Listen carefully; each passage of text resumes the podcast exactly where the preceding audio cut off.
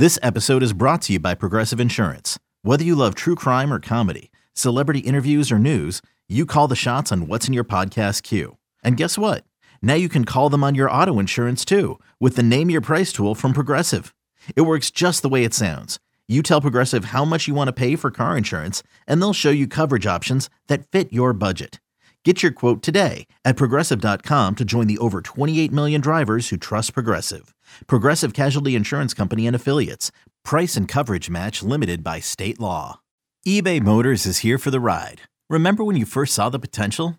And then through some elbow grease, fresh installs, and a whole lot of love, you transformed 100,000 miles and a body full of rust into a drive that's all your own. Look to your left, look to your right. It's official. No one's got a ride like this. There's nothing else that sounds like, feels like, or looks like the set of wheels in your garage. With over 122 million parts, you can make sure your number one ride or die stays running smoothly. So there's no limit to how far you can take it. Brake kits, turbochargers, engines, exhaust kits, roof racks, LED headlights, bumpers, whatever your baby needs, eBay Motors has it. And with eBay Guaranteed Fit, it's guaranteed to fit your ride the first time, every time, or your money back. Plus, at these prices, well, you're burning rubber, not cash. Keep your ride or die alive at ebaymotors.com. Eligible items only. Exclusions apply. What I felt in this game, and Pete's going to love this, but what I felt in this game, because this is an indicator of how I think games are going to go. Most bullpens have lefties. The Nationals didn't. You're going to have a lot of this, maybe as early as the fifth inning, like we saw. I think the Mets need one more threat off their bench. And hear me out, because I know right now is not the time because they have a doubleheader on Saturday and because they just had a starting pitcher go one inning. But in general, in general, do the New York Mets need two, four, six? Do they need nine guys in their bullpen? Or eight guys in their bullpen? I mean, maybe with the way that they've been pitching at times, yes. no, no. What, do they? They have starting pitchers, Pete, that outside of Taijuan Walker tonight, in general, go six innings every start. They do. Now, I get it. You're going to run into a day like today where he doesn't go six innings and he ruins your bullpen by pitching one inning. I admit that. And then you have to make short term adjustments, maybe calling up an extra arm. But in general, do the New York Mets need 13 pitchers on their staff. I know that's become what everybody does in 2022, but I'm telling you, you have Jacob DeGrom, assuming he's healthy. You have Max Scherzer. You have Cookie Carrasco, who's eight innings. You have uh, Chris Bassitt, who eats innings. And until today, Taijuan Walker eats innings. Do you need 13 pitchers and eight guys coming out of your bullpen? Because if the answer is no, if I could at least convince you, Pete, or anyone listening that the answer is no, that means you don't have four guys on your bench, you have five. That means the fifth guy could be take your choice Mark Vientos, Francisco Alvarez, another weapon. See, most teams are okay with four guys on their bench because they don't have four positions that are platooning. They're not using three different bench players in the fifth inning. So I'm just saying the way they're built, and I'm not even complaining. I, I like the way they're built. They've got mashers who hit certain pitchers. I'm just saying, I felt this way watching this game on Friday. One more bat, a five man bench. It kind of fits. Now, I don't know if the Mets are going to do it. I know that most teams like having eight guys out of their bullpen, and right now is not the time to do it because of the doubleheader, where they will get an extra guy. The extra guy is going to be David Peterson, but you do have the extra guy.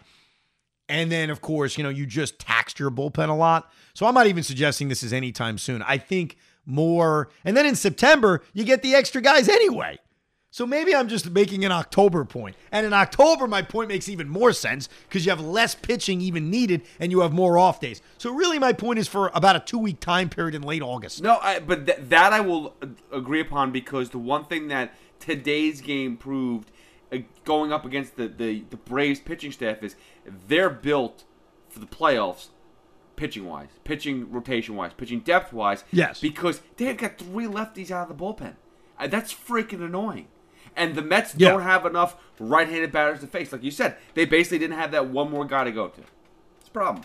Well, you you put yourself in a spot where if you make your big moves in the fifth inning and you're getting the matchups you want in the fifth inning, you put yourself in a spot where in the eighth inning, you don't have the matchups you want.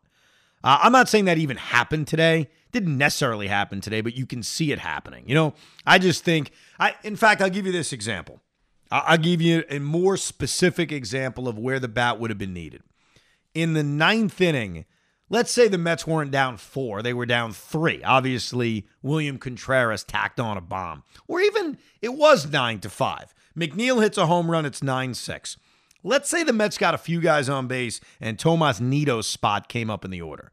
And even though Nido had a double in the eighth inning of this game, if Nido had come up as the tying run in the ninth inning, the Mets had one guy left on their bench, and it was James McCann. You're not even pinch hitting Tomas Nido for James McCann. It's like Tweedledee or Tweedledum. Neither guy can hit. So if the Mets were going to bring up the tying run to the plate and Nido was going to be in a big spot, you were left naked. You were left with nobody to use off your bench other than just riding it out with Tomas Nido, which I know Buck likes to do anyway. So I think when you pinch hit for Vogelbach, which will happen, especially against the tough lefty, and you pinch hit for Naquin, which will happen against the lefty, and you pinch hit for Guillorme, which may happen against the lefty, you just used your entire bench because the fourth guy on your bench is a catcher. But you want to pinch hit for your catcher because your catchers aren't very good offensively.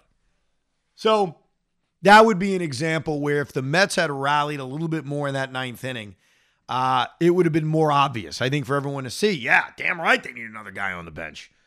Uh, but either way, look, the bullpen did a really good job keeping this game close. I think it was just frustrating because they had so many opportunities in this game. But when you give up nine runs, you're not you're not going to win. Uh, that's the bottom line. Mychal Givens didn't give up a run, but Mychal Givens was very shaky.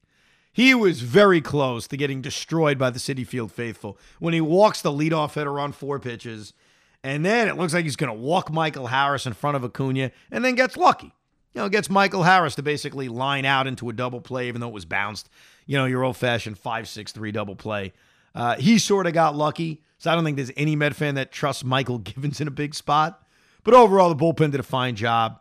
Uh, they lose this game. The, the first game of this series was so important and, and that's why what Buck did on Thursday was essential, which is put that hammer down and say, let me take the opener. Because even right now, after losing the second game of this series, I still feel good because we're back to where this thing started. And where this thing started was with a four game lead in the loss column in the National League East. And as we talked about coming into this series, just hold serve. Whether it's winning three out of five or losing three out of five, you're pretty much in the same spot standings wise. And that's really what this is about. It's about finding a way to win the National League East. So in the opener of this series, especially when they jumped out to an early lead and they had a 5 0 lead after three, it was really, really important to make sure that you took game one. And we've talked about this before here on Rico Brogna. I'm a big fan of using my best reliever in the biggest spot in the game. And that's not always going to be the ninth inning. Okay, picture this. It's Friday afternoon when a thought hits you. I can spend another weekend doing the same old whatever, or I can hop into my all new Hyundai Santa Fe and hit the road. With available HTRAC, all wheel drive, and three row seating, my whole family can head deep into the wild. Conquer the weekend in the all new Hyundai Santa Fe. Visit HyundaiUSA.com or call 562 for more details. Hyundai, there's joy in every journey. What was fun about what Buck did on Thursday night was he gets the six innings out of Carrasco in which he's brilliant outside of the home run to Acuna. I thought he could have pushed him into the seventh inning.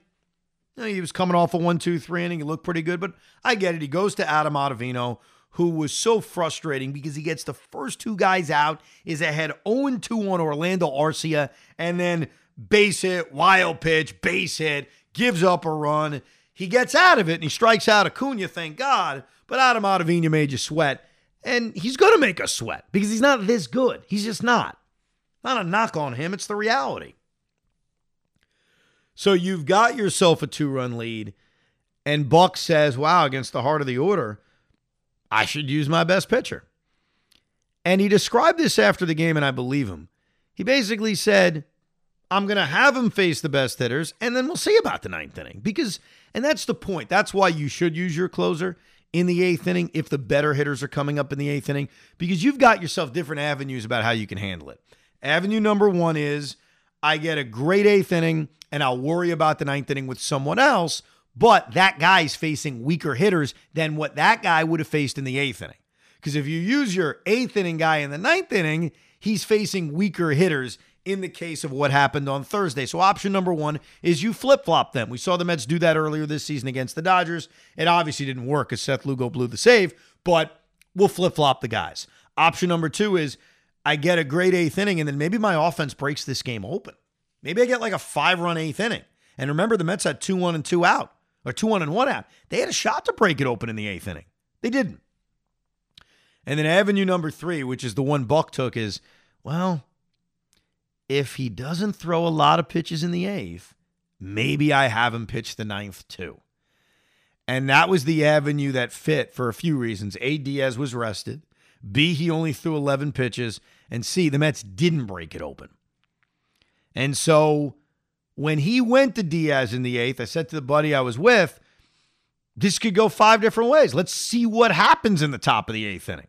Let's see if the Mets break it open in the bottom of the eighth inning, and then you'll know, we'll all know, should he come out for the ninth inning. And based on 11 pitches, based on the Mets not breaking it open, it was obvious to give him the ninth. And look, it wasn't easy.